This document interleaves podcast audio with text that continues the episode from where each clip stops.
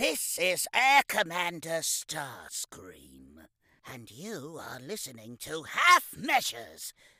Uh, half measures? Sounds like Megatron's battle strategy.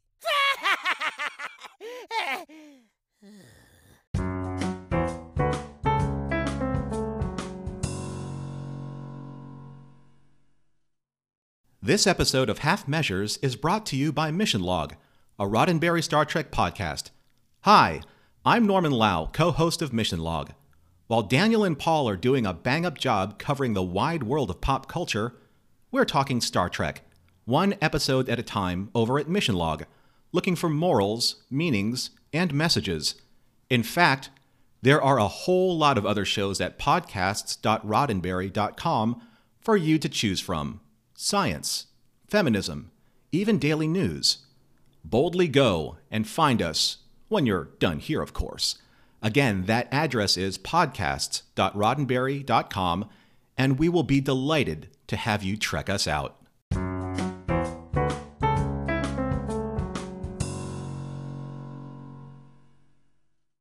Kia ora and welcome to episode 77 Two Little Crutches.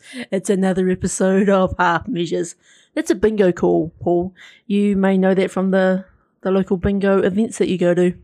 I kia ora, Dan. I, I am familiar with it, um, but I have switched up my game from bingo to bridge. I find that more engaging and th- it's a lot quieter as well. So yeah, less bingo in my life these days. Mm. What a day, Paul. How you been? You, you doing all right? Yeah, I'm good. I, uh, you know, the Olympics has just finished, so I feel like I I might have some time to watch a few more things than I have this this last week because it's been pretty pretty awesome to watch that. So uh, that's my excuse. See how I, I front loaded that.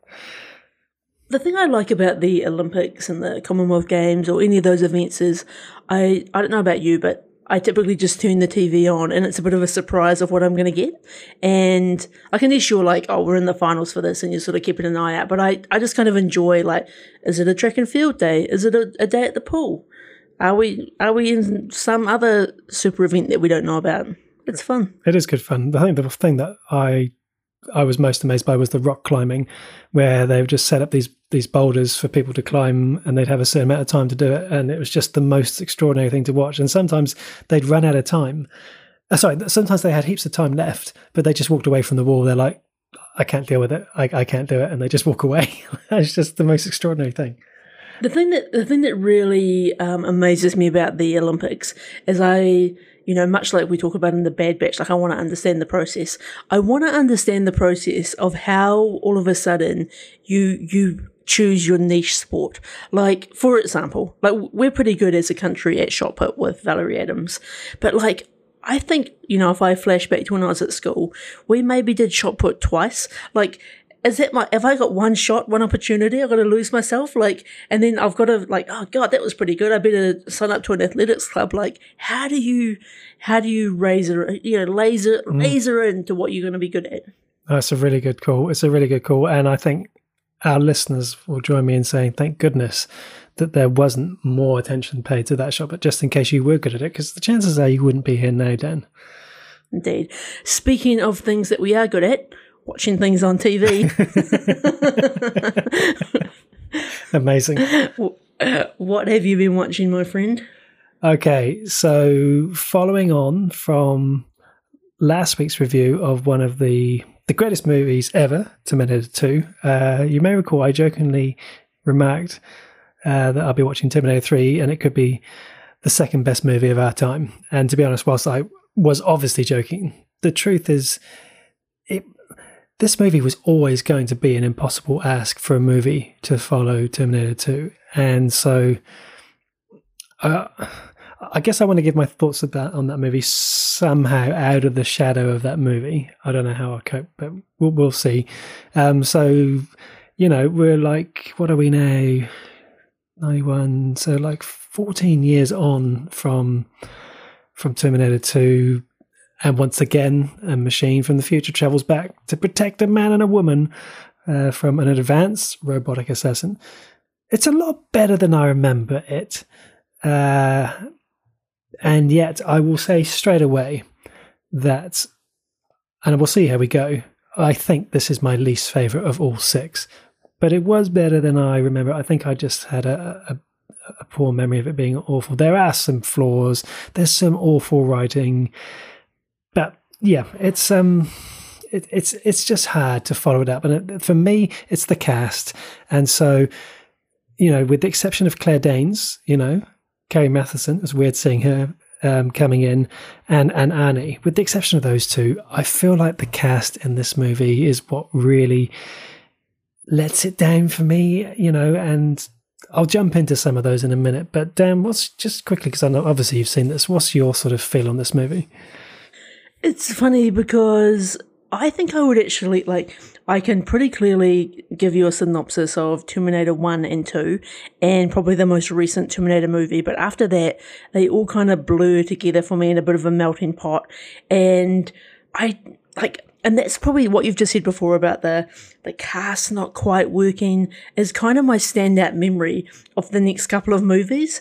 And so I, I couldn't actually tell you, gun to my head, what some of the key points of differences are between three, four, and five. Oh, okay. Okay. So three, Three, we have um, Kristanna Loken. She plays uh, the TX, which is the advanced Terminator, which is still the liquid like Robert Patrick, but it's also got the machinery, so it can it can form complex parts as well, which is why she can turn into guns and all the rest of it, which is which is which is pretty cool. But yeah, it's I mean the story isn't quite there, but Nick Stahl. Uh, and uh, maybe I'm going to be really harsh and really unfair, but he's not how I imagine John Connor at this age. Edward Furlong, right? He was great for that young John, but Nick Stahl, he's a weakling. I I feel terrible because you know it's, it's a bit of. I also feel terrible saying that I don't think Kristanna Loken was.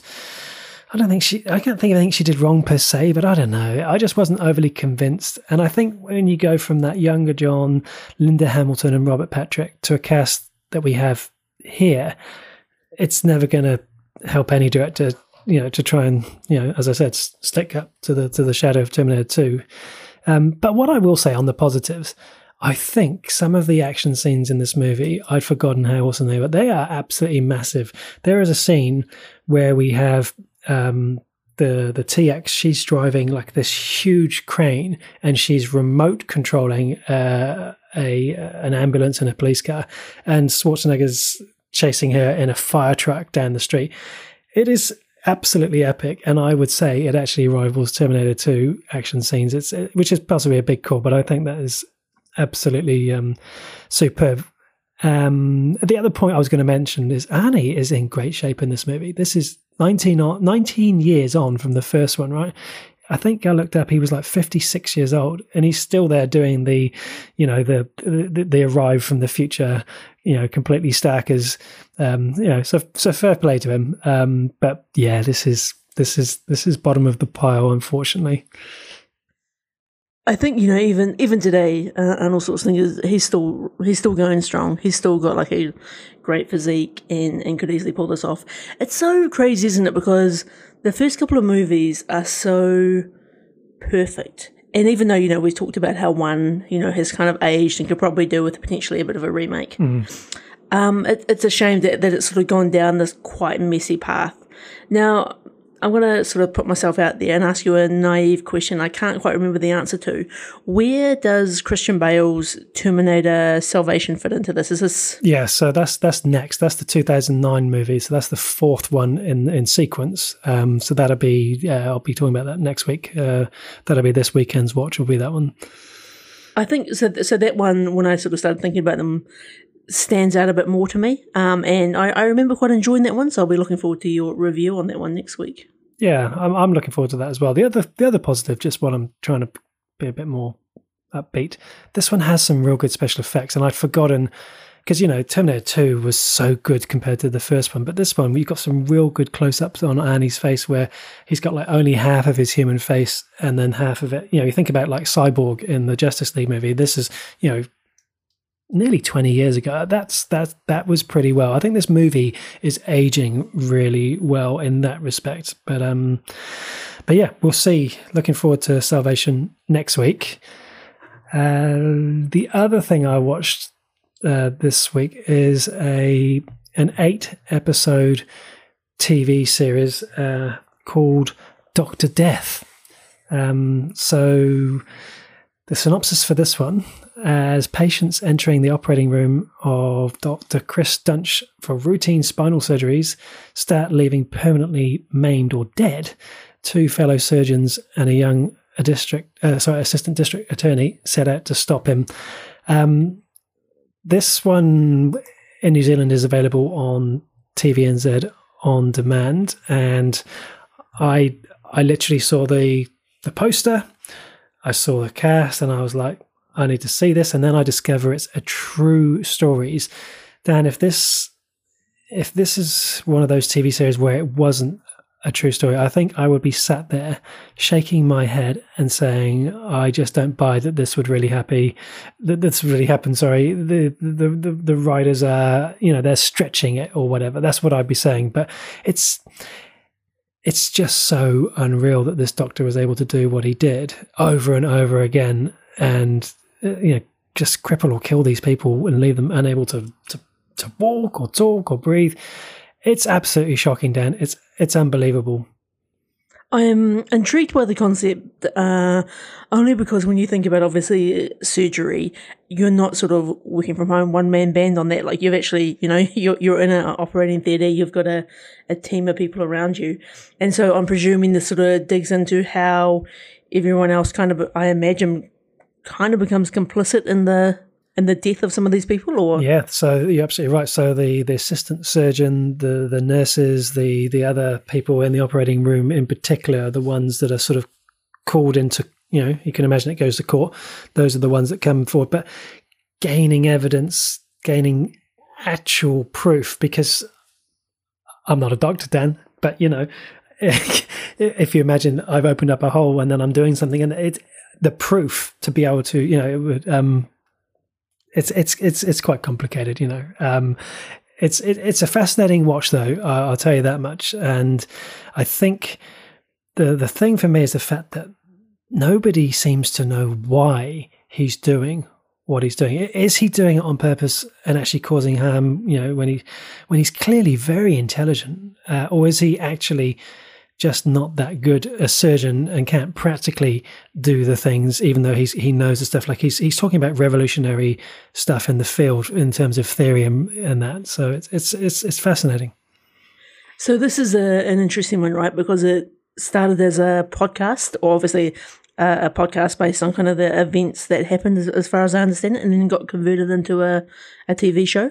Dan, you've done more research than me in the space it's taken me to talk about this show. I didn't know that. Um, I just, I, I simply saw, you know, based on the the true story, and then when the credits start, you know, it's got that uh, any other events uh, purely, you know, when they put the little disclaimer up. But it's basically, yeah. So that's fascinating that it came from that because um, that unless I missed it, uh, yeah, I was unaware. So I think, um, as you say, like one thing that really grabs you from the start is a great cast, like Joshua Jackson. Like you know, I feel like the last time I've really um, enjoyed him was in Fringe. I, he might he's probably done other stuff since then, but loved him in there. I've been like a long time fan of Christian Slater, Alec Baldwin, top guy. Like it's it's they've really gone all out. That's right, and you throw um, there's like Kelsey Grammer in there as well. It's um, like Joshua Jackson, like you say, Fringe. I think that's the last time I didn't see, I didn't I never got into Dawson's Creek. He is a tremendous actor and he plays Dr.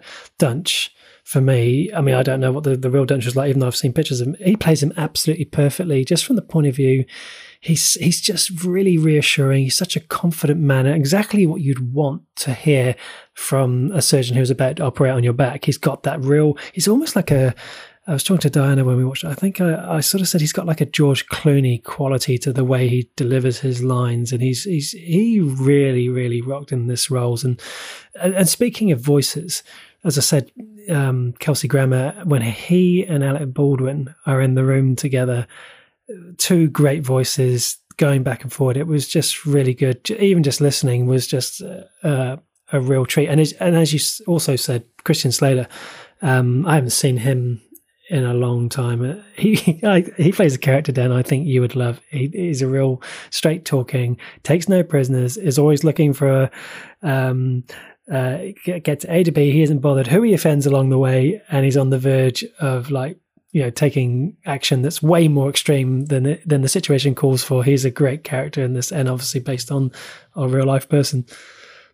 I think we're going to have to have Christian Slater as one of our uh, peak performances in the very near future. That's a that's a really good call actually because I I'd forgotten how much I enjoy him and uh, I did I did start thinking oh what else has he been that I could go away and watch because yeah really good the support cast are all really good some of them were were new to me but um yeah the the the shock factor of this being a true story is what is the most compelling. I mean, I would 100% recommend it. I'd give it all the guns. But as I say, if it wasn't a true story, I would be giving it two guns because I'd just simply be saying, this cannot, how can you expect people to believe this?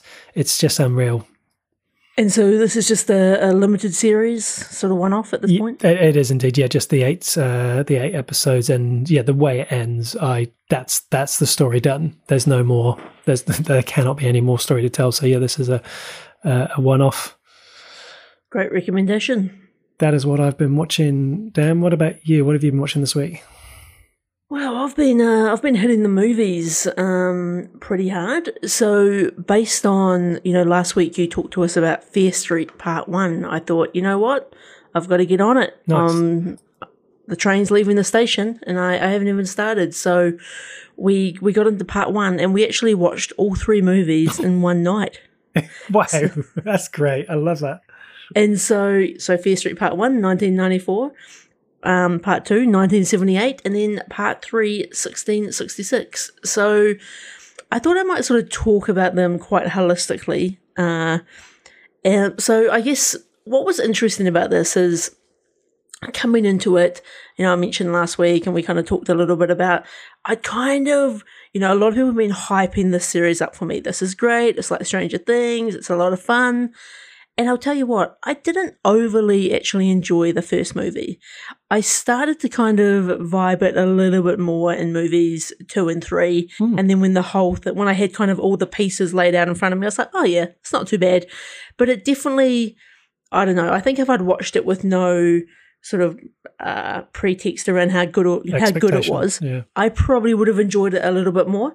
Um, and I think, I guess a couple of couple of just sort of comments is definitely, you know, quite, you know, R.L. Stine, you know, often his books were kind of targeted at that sort of teenage, young adult, um, I like I sort of 12, 13, 14 year olds. Mm. But this is very much picked at pitched at sort of older kids. Um, pretty pretty violent, pretty lots of blood, mm. lots of gore. Um, interesting kind of subject matters. I think one of my favorite things across the particularly the first two movies is I guess all of the the great callbacks to the to the nineties and to the, yeah. the late seventies, just in terms of um, the music and like the soundtrack, the dress, the you know just some of the cool things that they kind of called out in there. So so that was quite fun. And I, I actually also really enjoyed actually the the last movie, 1666, and I, I like the way that they kind of would move between the uh, I guess the the current the current state, and then would go back in time as well. It was it was a fascinating sort of way to pull together a big story. When you said that 1666, I thought, oh, he means 1966. That's okay. I'll tell him later. But no, 1666. Amazing. You've got no confidence in me. um, yeah, no. So so basically, it goes without sort of spoiling the, the, whole premise of the show, I don't know whether you're going to watch the, the, other movies. It goes back to the very origin and of, of where this whole situation started. And actually, right in the first movie, uh, in the 1994 one, they actually reference the events in 1966. So it's quite cool. And obviously, they they use a lot of the same actors and cast throughout the three movies. Mm. So I think it's something quite cool and unique. I love that they they kind of drop these week after week. I don't think it would have worked if it was like three, like a year between each each film. I think people would have lost interest. But I think to do it this way is kind of a, mm. a fun, fun, unique thing. It equally could have been a, you know, a twelve part uh, TV show. But no, it's a. I think it's good. I think it's not going to be the greatest thing that we've ever seen. It's it's pretty light, light horror at the best of times, but yeah, do you think you're going to check out the other two movies? I think I think we will go there eventually. I'm really a pleased to hear that you think it sort of gets better as it goes along because that's not always the case with with sequels and certainly not with this genre. Perhaps I thought it was really interesting when you made the observation, you know, that they dropped them all so quickly. And I'm trying to think of another a trilogy of movies where they've just literally just dropped one, two, three like that, and I can't think of any that's done that before. And I I see what you mean about you know they could easily have done this as a twelve powder because if they'd done it as a twelve powder, of course I would have just kept going the whole way through. But because they've made it uh, a separate movie, I feel like I can stop and come back to it when I want. But what I'm hearing is I'll probably enjoy it more if I just dive straight in. And I'll tell you, one of the things that actually put me off on the first movie that, well, not put me off, but I guess sort of dulled my interest a little bit, is I felt like a lot of characters were dying and, Yeah. you know, various situations, but I felt like I didn't know the characters. So I kind of felt like I had no skin in the game as such. And mm. I was like, should I know this person? Like, should I care more about them? And I think by the time you actually get to the third movie, you've got a, a much deeper sense of what the what the fear is all about, and um, why some of these things are happening, and it all kind of makes a bit more sense. But you know, Paul, how you know sometimes we talk about like vampires aren't your thing. Yeah. I feel like anything to do with like witches and stuff kind of really freaks me out as well. So I sort of got that that, that added factor for me. Nice. I like that. I like that. And I like the that you picked up on what I said around the um yeah, the people dying left, right, and centre in that first movie. You haven't even got time to process that person over there dying because the next person's being hit and that that I found quite um, interesting. I wasn't sure how they'd keep that up for three movies, so I'm getting a sense that two and three could be uh, definitely be worth it. Um, and I'll keep in the back of my mind the uh, the witch thing because you know Halloween's only a couple of months away. It's one of those like morbid fascinations though, like, you know, if I take the Blair Witch Project, absolutely terrifies me to my core, even even now talking about it. But I need to see it. Like I've got to be part of it. and Yeah. I've got to be part of the hype. But I'm also scared. It's a complicated situation. You may have told this story before, Dan, but how did you first see the Blair Witch? Was it a, was Uh, it a cinema experience? Was it in the in the daytime with the light on? N- oh no, that was The Exorcist. Oh, that was the ex- oh, okay. That was the Yeah, yeah, yeah. For for listeners at home, uh, when I uh, when I saw The Exorcist, I saw it during the day. That's right. Um, and I, I just moved um, to a new city and I was waiting to meet someone. And so I thought, oh, I've got a few hours to kill. I'll go to the movies. Went to see the, the 20th anniversary or whatever it was, 30th anniversary, whatever, or whatever it was, 40th of The Exorcist. And I'm the only one in the theatre. Terrifying. so good. Not the way to go. I don't know at, at what point am I thinking about going to that movie during, you know, not for me. Okay, the other thing I've actually I've been back to the theatre, keeping the theatre, keeping the industry alive, I love it. and I've been to see uh, the Suicide Squad. So this is the latest uh, DC movie directed by James Gunn. A lot of hype around this movie. This is it's it's kind of an interesting one, right? Because we all know Suicide Squad came out you know a few years ago.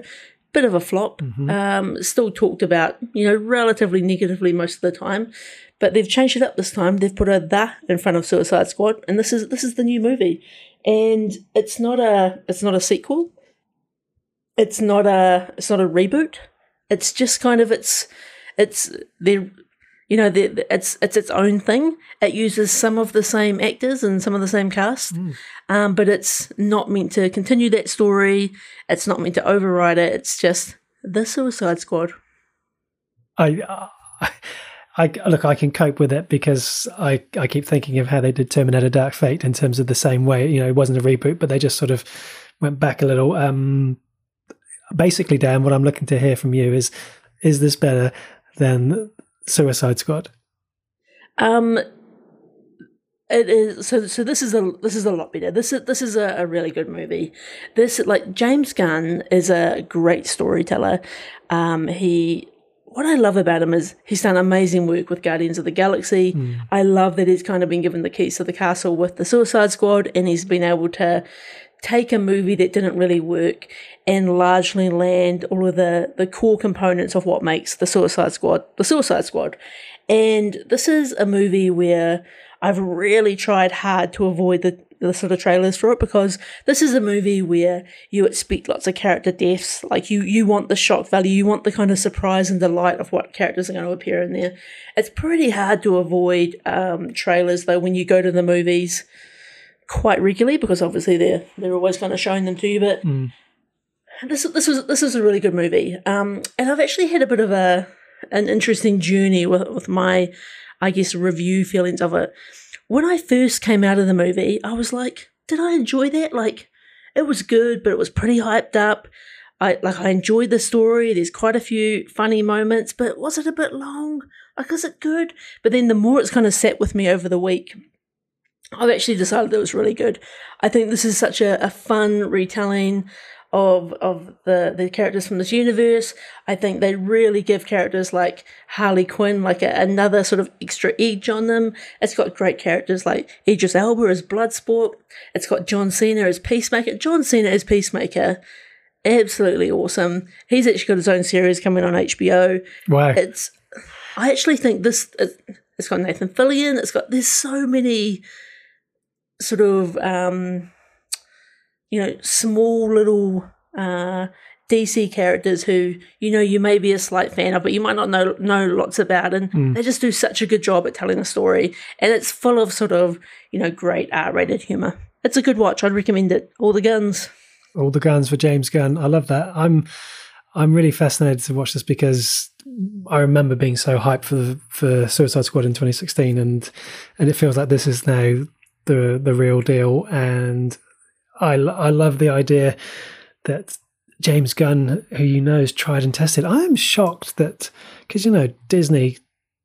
I'm surprised they even allow it, you know, because they're pretty tight on contracts, and you know, to go from Marvel to go and actually, you know, to go across the road to DC. I'm surprised that they they even allow him to do that, but who knows? I guess it's all the the fallout. Is that right? Oh yeah, that's right. So um, you know, you may remember uh, near the end of Guardians of the Galaxy 2, they actually let James Gunn go for some sort of controversy around some previous tweets that he'd done, not mm. to our social media um, manager. And there was a, and so DC kind of swooped in and picked him up and, and had him working on the Suicide Squad. He kind of pitched an idea. They were like, yep, we love it. And he went away and worked on it. Meanwhile, fans are kind of outcrying that we want Guardians of the Galaxy Volume 3 we want James Gunn to finish his story. And they eventually brought him back in into the mm. fold once they obviously calmed down and called the Jets.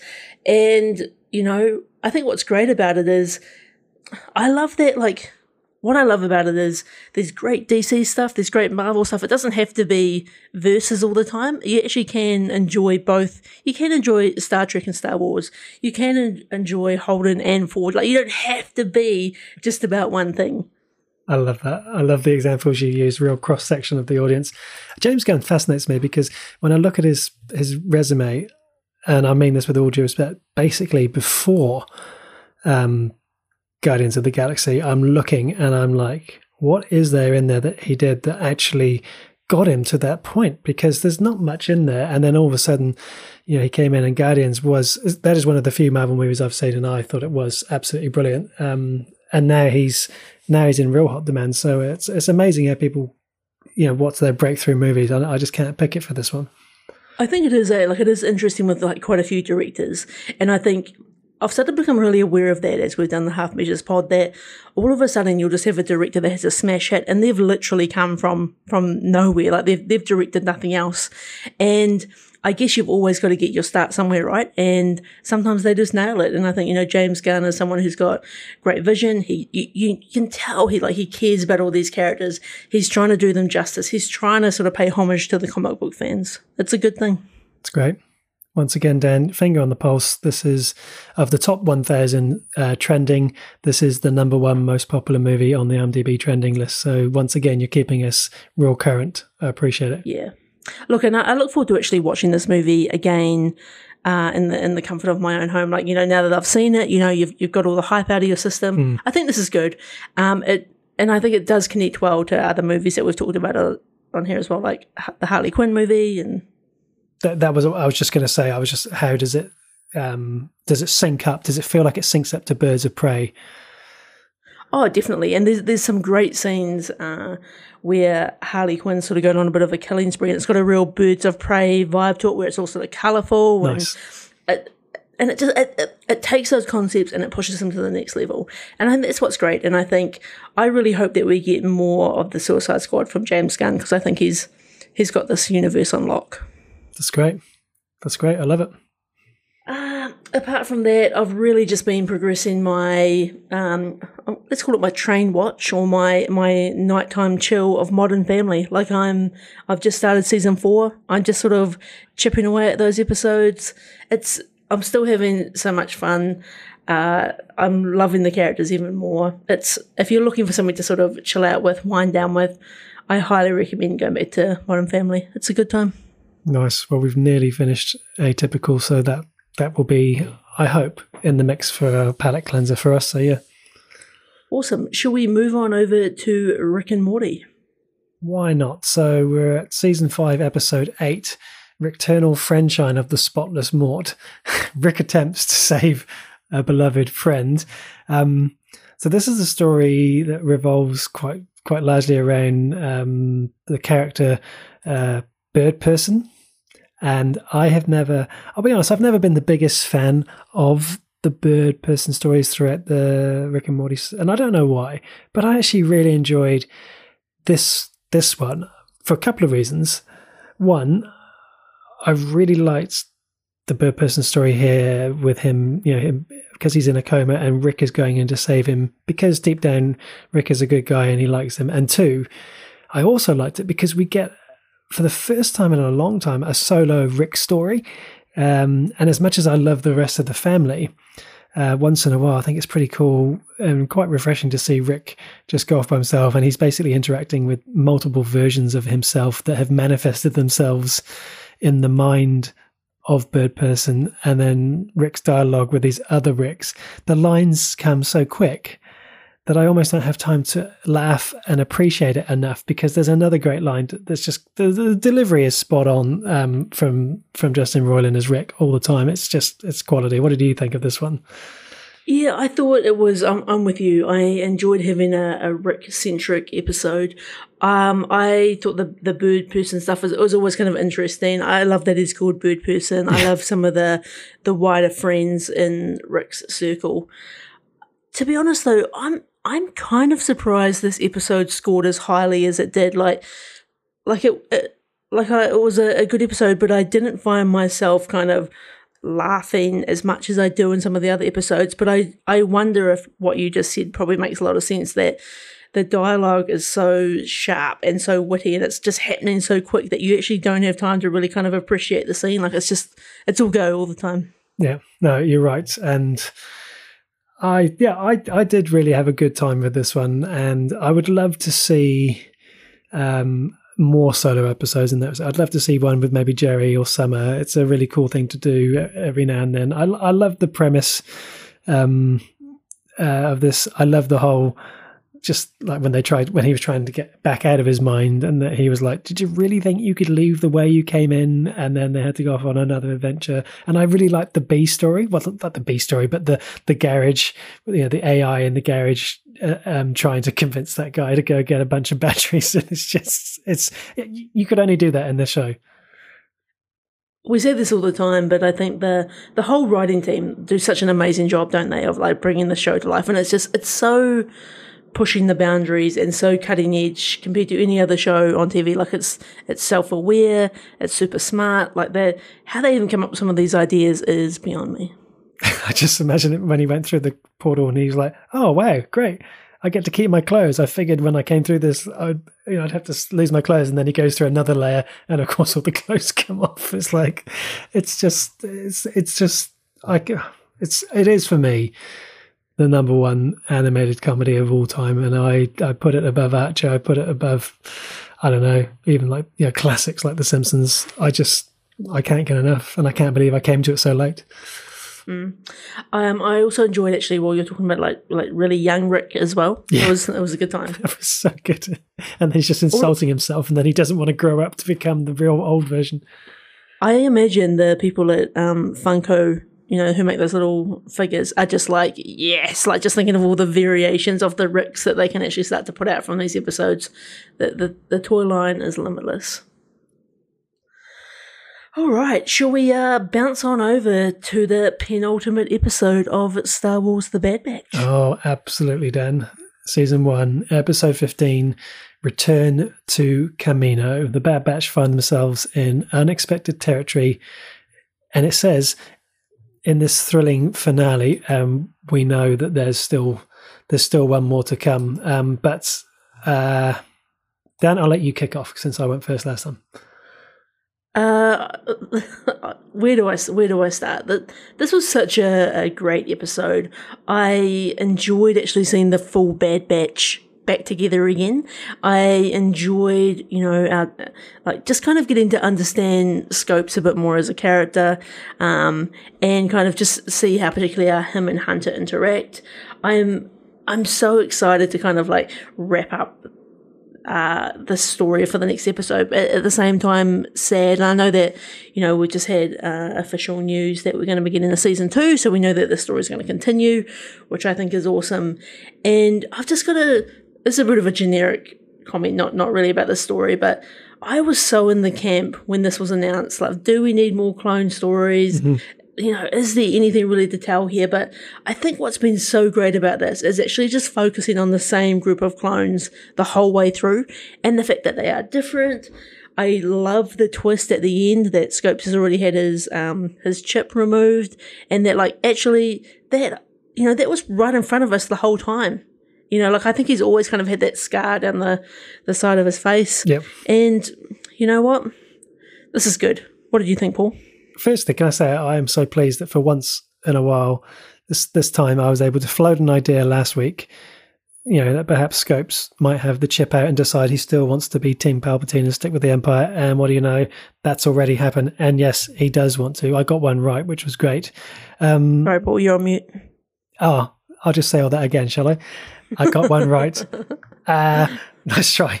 You nearly got me, actually. Um, I will go on the record and say I actually think this is the best of the season so far, and that would be topping even this this the opener, which I, I really really thought was the standout. It was just another really enjoyable story.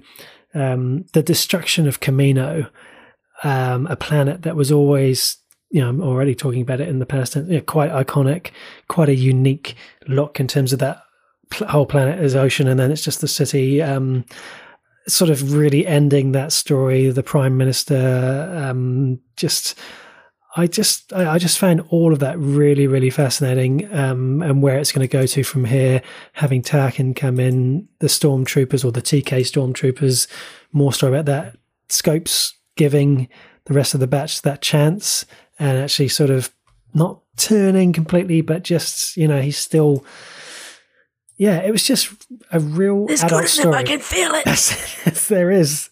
He's, he can be turned. Um, and it was the first episode in a while where uh, I think I can say that I I think I've just got used to Omega and I've got used to that Australian accent and it's no longer sort of sticking out uh, to me quite so blatantly. So that was yeah, that was quite nice as well to have that moment. But um, but yeah, I think I think that that's true, right? Like, I think Omega is nowhere near as jarring as I think she once was. And I think you're right. I think we're, we're getting a bit more used to her. I think a good shout to around the destruction of Kamino because, you know, it's something we've kind of talked about a little bit, but now, like, to actually see those, um, Star Destroyers, like, basically, like, blowing the, blowing it all apart is a, you know, a pretty terrible event. And, to just sort of wind it back a little bit from that, I, I love the fact that Omega had obviously the, the inside, like, let's land here. Like, if we go hover over the water, uh, you know, a platform will come up. Let's take the secret tunnel. And like, it's so cool that even in Kamino, there's all these kind of great side stories and great, great sort of story arcs to explore. I did like that too. It kind of reminded me a little bit of Thunderbirds, how everything was hidden under the ground. But then I actually thought about it and maybe I shouldn't have, but like really, what was what's the purpose of having that thing that comes up there and then you can take a tunnel across? Like I didn't see what purpose that served, but it was it was pretty cool to watch. Um, the one thing I was going to say to you, and I don't know why or how, I've never noticed this before, but if you look at the the Bad Batch poster, um, the Emperor is right there. He's actually the biggest face on the poster, right at the top. And so, you know, we've been talking about it on and off. I really feel like we are going to see him at some stage, surely. Otherwise, that has to be false advertising, and Disney Plus should refund my subscription. you know? Yeah. Look, I think we're in for a, a, treat for the, the final episode. I think, you know, again, Dave Filoni and crew know exactly what they're doing. They're going to give us what we want. We're going to be hungry for season two. Um, I'm just so glad with how this whole universe has kind of played out. And I actually think, you know, The Bad Batch will probably be a really fun watch, kind of end to end, like sitting down and watching, mm. you know, four or five episodes in a, in a row, which will probably be great for when season two comes out. Exactly right. Yeah, I'm already thinking about a, a rewatch of The Mandalorian for when that comes out, and a rewatch of this would be would be also would, would be great, and also wouldn't take that long because we're only looking at what 25 minute episodes, so that would be I think that would be good to watch this all in one. So yeah, good call. Well, one more episode to go. It's um I'm sad. I you know we've been on a bit of a journey with this show, but um next week it will all be over. I know. What am I going to do on my Saturday afternoons? Who knows? Shall we move on over to the movie of the week? Indeed. Uh, so each week, movie of the week, Dad and I choose a movie and then we review it a week later. You can watch along as well. We post the movie a week in advance in our Discord community. Uh, you can join that by clicking on the link in the show notes and then come along and enjoy the podcast review with us. Dan, this week it was Big Time Adolescence. Yeah, so this is a 2019 movie, uh, basically about a suburban teenager who comes of age under the destructive guidance of his best friend, an aimless college dropout. So this movie stars Pete Davidson, um, who's in, he's in, he's sort of been on my radar quite a bit over the last sort of 12, 18 months. He, I quite like his sort of style of comedy and humor. And so the basic premise of this show is uh, Pete Davidson's character is going out with this girl who's got a younger brother. Uh, they break up at some point, um, but the younger brother still has a relationship with uh, Pete Davidson, and basically that continues on until uh, this character, uh, Griffin Gluck, who plays um, Mo, becomes sort of a teenager. And so now there's sort of this awkward situation where Mo, as a as a teenager is hanging out with Pete Davidson's character Zeke, who's in his early twenties, and it's it's kind of a little bit creepy, but it's all kind of lighthearted and good. And this movie is kind of funny in the sense that it's a like it's not a it's not a super bad, it's not a good boys, it's it's not that type of humor. It's a bit more of a real life drama comedy and I don't know about you, Paul, but I, I had a relatively good time, if not being a little bit alarmed at times. Yeah, look, I would start by saying I think that this is a good movie and I think it is funny. And I think there were a lot of people who absolutely love it and I'd recommend it to whoever those people are. But holy heck, Dan, this this movie just this just triggered me. This movie, it's it's not for me. I cannot handle. I would I would rather have watched Bill and Ted three again because as painful as that was, and boy, it was, I would rather experience that kind of pain than the type of pain this movie brought me. And I'll, I will talk about that a little bit. But first of all, I just want to quickly say Griffin Gluck, uh, who plays Monroe, the, the young, the 16 year old, he is superb. Um, apparently he was in the US office, but I don't, I don't remember him. I feel like this is the first time I've ever seen him, but I thought he was so good for such a young actor, so just really natural. And yeah, I, Griffin Gluck, great name. I feel like that'll be a name that we will become very familiar with over time. But um, Pete Davidson, wow, this is the first time I've ever seen Pete Davidson, and I I've heard a lot of people talk about it. I remember you talking about the King of Staten Island, and I was excited at the time because I thought you were talking about Peter Davidson, um, who of course played Doctor Who, but it turns out it was this guy. Um, I feel like I need to see him in something else relatively quickly because I need to be able to um, rid myself of this vision of him in this movie and visualize him as not being this guy. Because he was just he's just too much as alarmed as you said.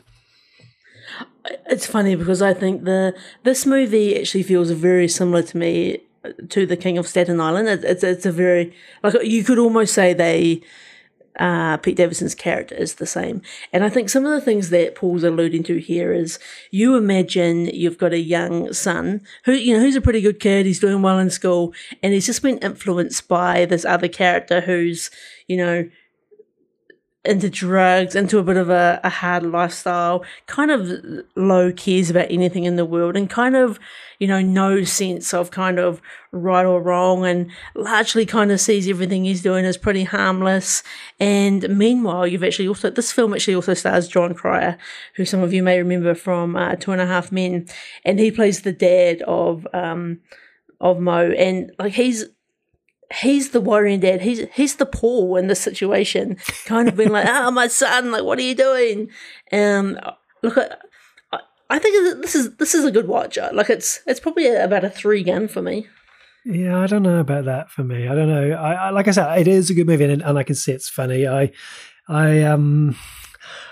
I'm not going to overshare on the podcast, but I will say this movie, I don't think it maybe triggers me because for my own time of being that age of that character of Monroe, I feel like I had quite a few people around me who were a bit like Pete Davidson's character um, Zeke, and just being put in positions where if I said no to this or that I didn't want to get involved with something that the rest of the gang thought might be cool or dangerous or rebellious or fun, like I don't know, I just uh, maybe I had a real straight and narrow adolescence, and I have no regrets about that. But this, those scenes where this kid is being pressured or feeling like he has to do something so that people don't think you're a loser. I hate all that. And to to its credit, this movie does it really well with all those scenes because I'm just rooting for Monroe to stick to his guns the whole time. And um, yeah, it's. Uh, I remember messaging you when I was about halfway through this this this movie, and I think I said something like, "My kids will never see this movie, Dan."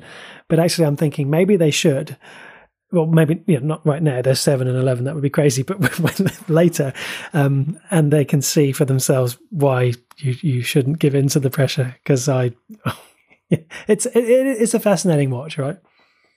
Yeah. Oh, look, there's definitely no shortage of awkward moments, um, but I think I don't. I, I guess just a different experience. I, I, was found myself being able to look past it, and I, I just enjoyed kind of um, Pete Davidson sort of style of, of dark humor kind of does something for me, which I think is is fun, and it's very similar to the King of Staten Island. Like, you know, that whole scene around when uh, he tattoos uh, Monroe, and oh my like, goodness, oh my goodness.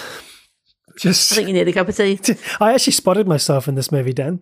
There's a, there's that scene where do you remember when Monroe he's leaving the party and he has like an embarrassing conversation at the door, and then as the door slams and he turns around and there's the dad just sitting on the couch, not saying a word but just staring at him and basically just waiting for him to get the hell out of his house so that he can get back to his book. And that look of disgust on his face. that was me just watching, I think. But um, I uh, yeah, I I I would be really interested to see what other people thought of this movie because it everyone plays their character so well. Like Pete Davidson could not have played Zeke any better in terms of all the things and the ending. Oh, Dan, it's such a sad ending. Like I just felt so sorry for everyone at that point when Zeke's just left on the side of the road. Oh, sorry, spoilers, but you know, it's it's sad.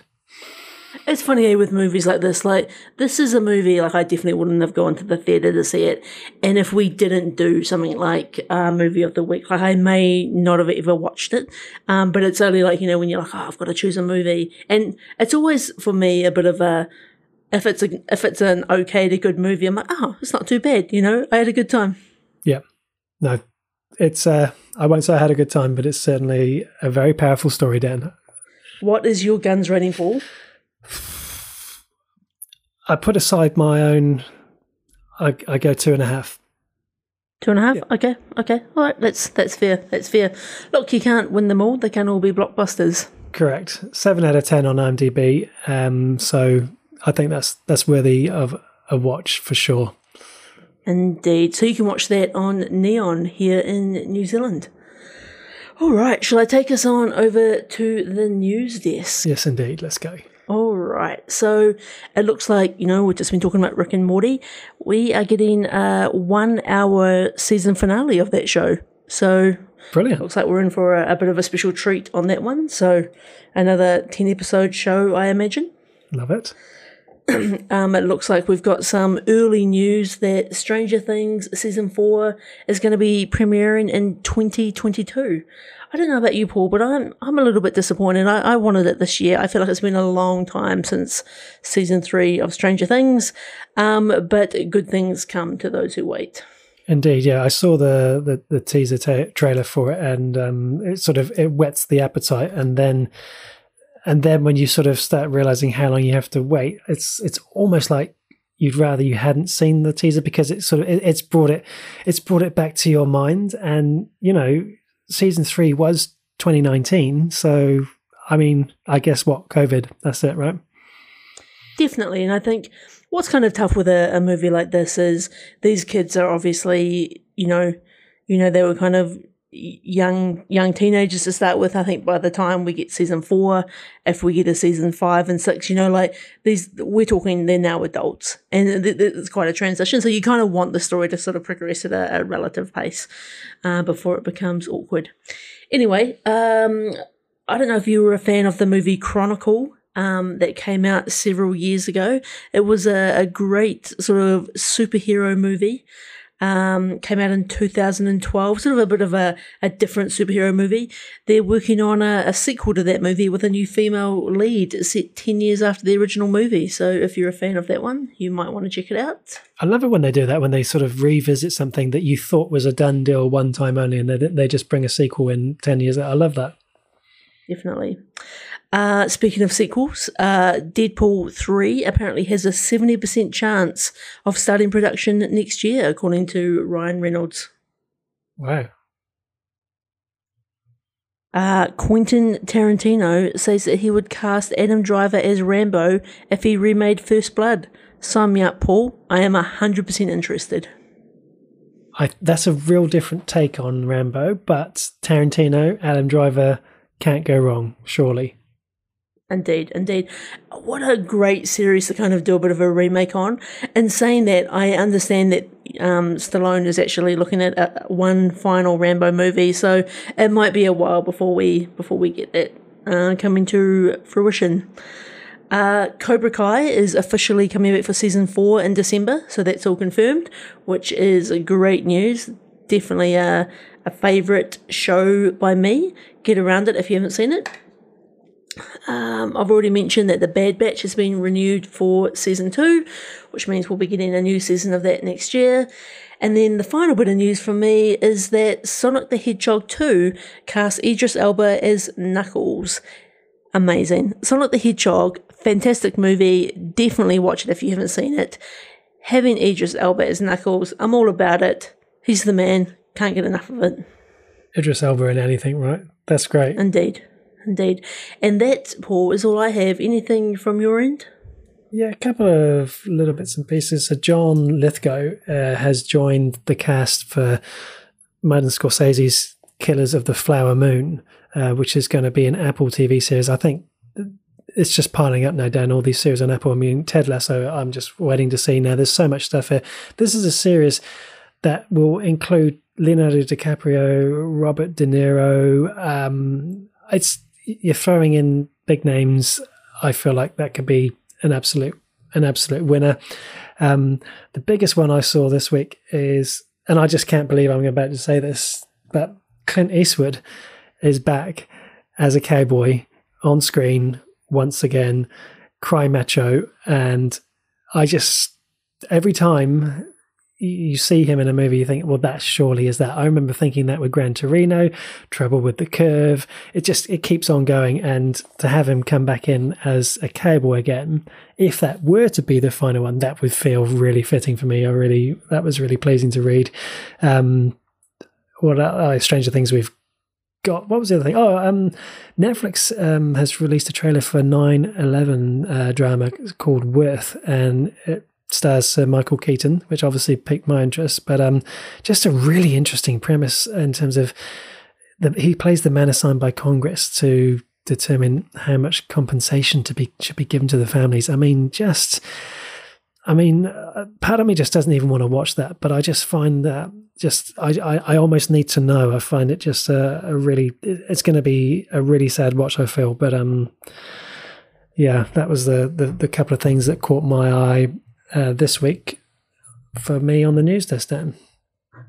Very cool. And anything in the mailbag this week? Indeed, Dan. In fact, it is actually a little bit of a bumper mailbag, so I hope you indulge me. Um, as we have, we've got new listeners, we've had feedback from the cast of Transformers War for Cybertron. We've even received a couple of reviews from them too. So, so let's let's let's roll out. Um, first up, uh, last week's peak performance. So was director's chair Taika Waititi. Um, we had three people come in. Jason from Poirot uh, went with Thor Ragnarok. Rag- Ragnarok is that you say? Uh, Guy Dudlington from Mississippi. He got in touch with us on Facebook and commented that um, Taika Waititi made the best Marvel movie ever with Thor Ragnarok. Um, plus, he loves the brilliant What We Do in the Shadows. He also says he liked Jojo Rabbit. Thought it was good, but that the bleakness of the story clashed with the comedy. Um, thanks for getting in touch, Guy. Paddy uh, from Time Traveling Team. He gave us two picks this week because uh, he hasn't seen too much of Taika stuff. Uh, Mandalorian as an honorable mention, I presume, and in number one spot, uh, Thor Ragnarok. So a lot of love for that Thor movie. Um, all three coming in. Petty, what do you do when you can't do a three, two, one? You do a two one. You do a two one. um, what else we got? Oh, so last week we reviewed the BBC series uh, Time, the uh, prison drama on Merseyside. Dan. so I, I, that's the last time I'll ever do that. We um we actually had Paddy Rowan, uh, who played uh, Stephen Graham's son, uh, David, the one who's getting attacked in prison. He liked our review on Twitter, and then he started following us on Instagram. So that was pretty cool. And Hannah Walters, uh, who played Stephen Graham's wife in in Time, she she liked our Instagram story, and then I, I had a look at her. Fun fact: she's also Stephen Graham's wife in real life I thought that was quite fascinating. And apparently, he cast her in that because he, he thought that she would fit the part as his partner. And it's kind of like, here's the credentials. She is my partner. I thought that was fascinating. Um, and then, yes, yeah, so last week as well, our review of Transformers War for Cybertron Kingdom.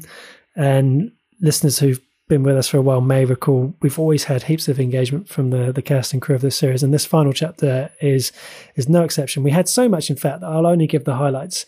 So, firstly, across you know Instagram, Twitter, the whole things, we had likes and retweets from Frank Todaro, Jason Marnocha, Edward Bosco, Gene Carr, Erin Ebers, Bill Rogers, and Aaron Veach. Or to put that in another way, that equates to Megatron, Soundwave, Ultra Magnus, Prowl, Wheeljack, Black Arachnia, Galvatron, Airazor, and of course, friend of the show, Starscream.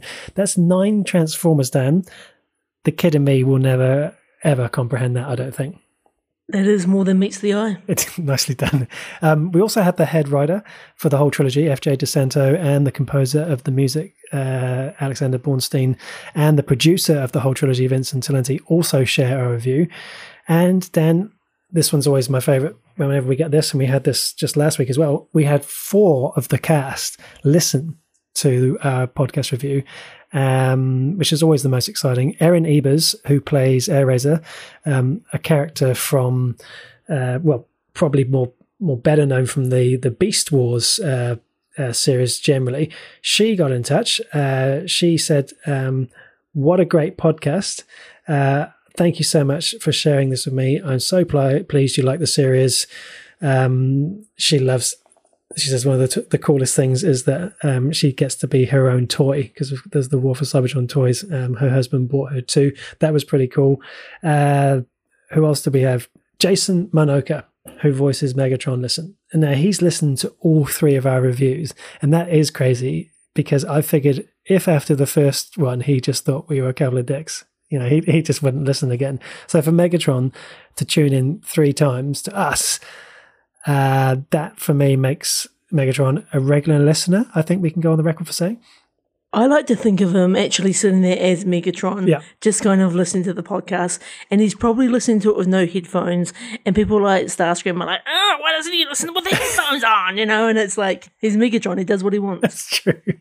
I love that. Um, he appreciated the correct pronunciation of his name as well. By the way, after he corrected us uh, last time uh, uh, with the, the, the middle series there. What was it called? Earthrise. Um, so that was nice. Um, and then Jean Carr, who played Black Arachnia, she listened and she also uh, commented on our post. Um, it was such an honor to be part of the wonderful franchise Transformers. Thank you both so much. I enjoyed your podcast as well. I give your podcast five spiders. So we now have uh, a five spider rating. How about that? I think that's great. Um, I've been testing that out this week. I've had a few negative reactions to spiders, but I like the fact that we could maybe have it gets like four guns and it gets five spiders. I, I love that. It, you know, it gives like double meaning. It does indeed. Uh, and finally, of course, Frank Todaro, uh, Starscream, uh, he thanked us again.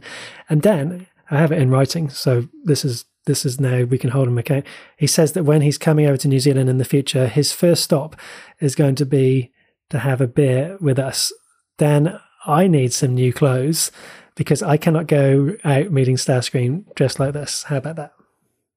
Uh, that would be epic. Imagine sitting there having having beers with Starscream. Imagine like we're gonna be like kids. We're gonna be like, do the voice, do the voice. I just I need to process that because that's exactly I was like I was always thinking we'd have to say right from the start. Can you just do the voice so we can get that out the way and then then we'll maybe talk other stuff. Do my voicemail, do any like you know, do my ringtone. I, I need it all. It, it's it's going to be great. So so yeah, so absolutely brilliant to have four of the cast listening in. Um, really, really, really fantastic. And thank you, of course, to everyone who got in touch with us, both regular listeners and, of course, from Cybertron this week as well. That is the mailbag this week. Amazing. Well, I'll take us on over to our peak performances. So each week, Paul and I take turns choosing actors, actresses, directors, producers, um, and we choose what we think is their peak performance. This week, Paul, we are going with Alec Baldwin.